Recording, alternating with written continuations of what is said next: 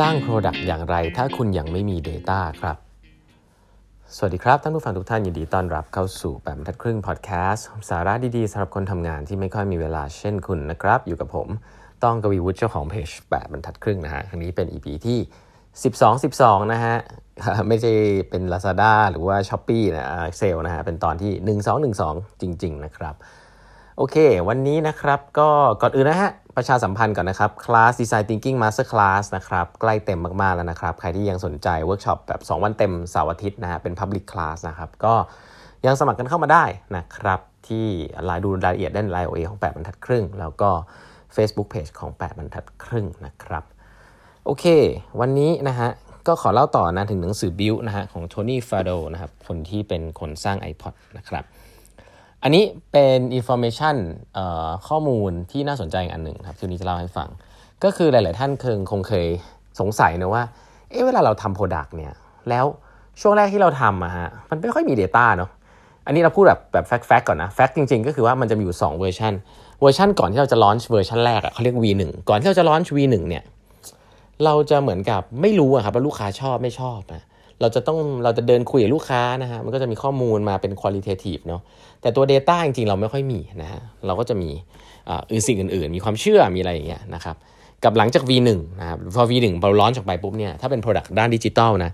มันก็จะมี data วิ่งกลับมาว่าเออลูกค้าใช้อะไรไม่ใช้อะไรซึ่งผมว่าอันนี้คือภาพภาพกว้างที่ผมคิดมาตลอดทีนี้หนังสือเล่มนี้เนี่ยเขียนเรื่องนี้โดยตรงเลยครับดีมากเลยเป็นบทหนึ่งสั้นๆเขาบอกว่าปกติแล้วนะครับเวลาคุณทำ product เนี่ยมันจะมีสอง ส, ส่วนจริงๆครับคือก่อน วี หนึ่ง กับหลัง วี หนึ่ง นะฮะอ่าทีนี้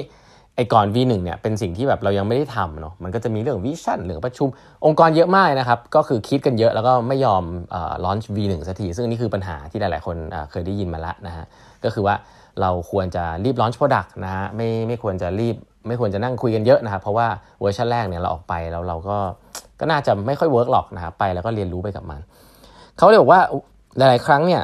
เอ่อเราชอบพูดว่า data วี เอส opinion นะเราจะใช้ data เอามายันหรือว่าเราจะใช้ความเห็นนะฮะซึ่งโทนี่บอกว่าช่วงแรกอะครับ data ไม่ค่อยมีหรอกฮะเพราะฉะนั้นต้องใช้ความเห็นนะแต่เขามองอย่างนี้ฮะเขาบอกว่ามันต้องเรียงสามอย่างตามนี้นะฮะคือถ้าเกิดเป็นก่อน วี หนึ่ง นะครับข้อหนึ่งเลยที่คุณต้องมีคือ vision ครับอันนี้เขาพูดอย่างนี้เลยนะเขาบอกคุณต้องมีความเชื่อครับนะที่คุณเป็น product หรือเป็น ซี อี โอ เนี่ยคุณต้องเชื่อแล้วก็ inspire คนเรื่องนี้ครับว่าสิ่งนี้เป็นสิ่งจำเป็นใช้ storytelling นะฮะคุณต้องรู้ว่าคุณอยู่ในตลาดอะไรแล้วก็คุณทำอันนี้ไปเพื่ออะไรแล้วทำไมคนถึงจะซื้อคุณต้อง strong leader เนี่ยจำเป็นต้องพูดเรื่องนี้ให้กับทีมเชื่อให้ได้ครับเขาบอกข้อหนึ่งเป็น vision ครับข้อสองฮะ customer insight ครับอันนี้คือการไปสัมภาษณ์ลูกค้านะครับได้ข้อมูลมาเป็น qualitative ลูกค้าชอบอันนั้นชอบอันนี้ก็ออกไปคุยนะครับส่วนข้อสามคือ data นะครับคือข้อมูลจากที่การใช้ product จริงๆเป็นข้อมูลที่เกิดจากแอคชั่นลูกค้าซึ่งช่วงแรกคุณไม่มีฮะเขาบอกสโคปช่วงแรกช่วงไอ้สิ่งเนี้ยเป็นสิ่งที่คุณไม่มี data เป็นเรื่องปกตินะครับเวอร์ชันแรกไม่มี data ครับคุณจะทำรีเสิร์ชให้ตายยังไงก็เป็นรีเสิร์ชของคนอื่นนะครับไม่มี data มีผู้บริหารเยอะมากนะครับขาดเบอร์หนึ่งฮะคือ vision ผมใช้คำนี้เลยนะ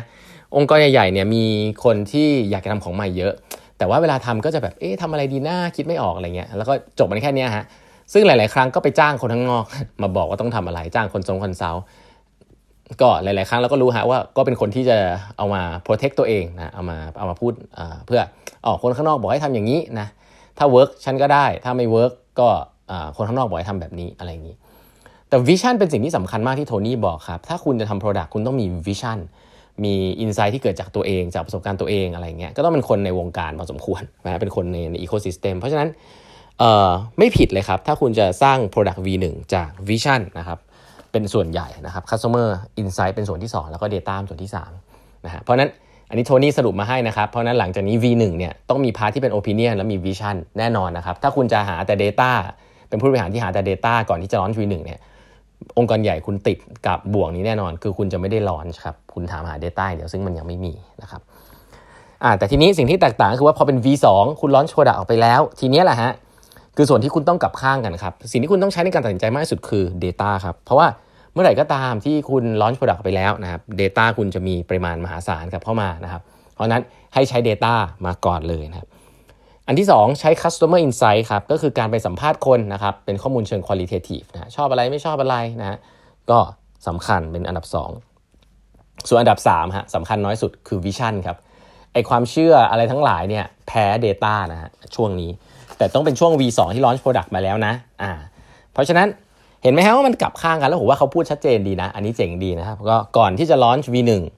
คุณต้องมีวิชั่นครับ data ไม่มีนะครับอย่าไปติด trap ว่าจะขอ data ทุกอย่างนะก็ผิดอยู่ดีส่วนถ้า launch product ไปแล้วกลับข้างกันครับเอา data ขึ้นมาดูก่อนนะฮะแล้วก็ customer insight แล้วค่อยเป็น vision นะครับถามว่าเอ่อ Steve Jobs เป็นยังไง Steve Jobs เคยทำผิด หรือเปล่า Steve Jobs เนี่ยจริงๆทำสำเร็จอันนึงคือเรื่อง vision ของ iPhone ครับเพราะว่าตอนนั้นเนี่ยทุกคนพูดครับว่าเฮ้ยมือถือเนี่ยมันต้องมีคีย์บอร์ดนะครับแล้วก็ไอ้ฟีลลิ่งของการกดคีย์บอร์ดของ BlackBerry เนี่ยมันเสพติดมากอะไรอย่างเงี้ยแต่ Steve Jobs เชื่อครับว่าต้องไม่มีคีย์บอร์ดแล้วก็บอกทุกคนว่าถ้าใครไม่เชื่อแบบนี้ให้ออกจากทีมไปอะไรเงี้ยอันนี้คือวิชั่นจริงๆไม่มี data อันนี้คือวิชั่นของ Steve Jobs แล้วก็บังเอิญว่าเขาถูกฮะอ่ะเพราะนั้นอันนี้คือการมีวิชั่นของ Steve Jobs นะแต่ถามว่าวิชั่น Steve Jobs ถูกเสมอไปหรือเปล่าเอ่อก็ไม่เสมอไปนะครับเอ่อ Steve Jobs เนี่ยมีมีวิชั่นอันหนึ่งนะครับ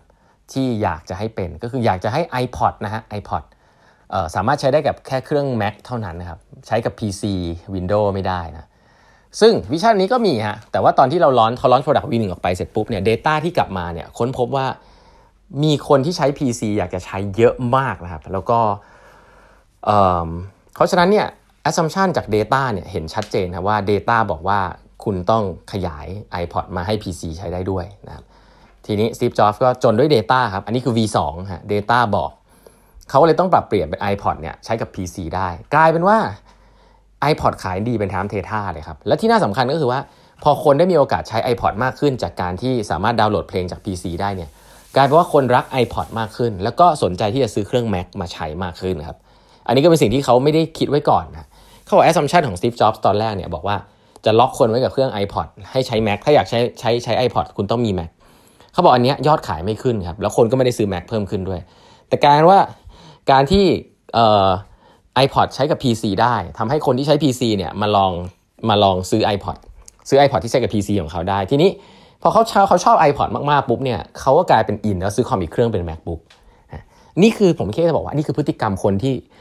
คุณเดาไม่ได้นะเออถ้าใครคิดว่าตัวเองจะรู้ทุกอย่างนี่ยากมากนะครับมันไม่โลจิคอลนะคือผมเล่าให้ฟังอย่างเงี้ยมันเหมือนโลจิคอลนะ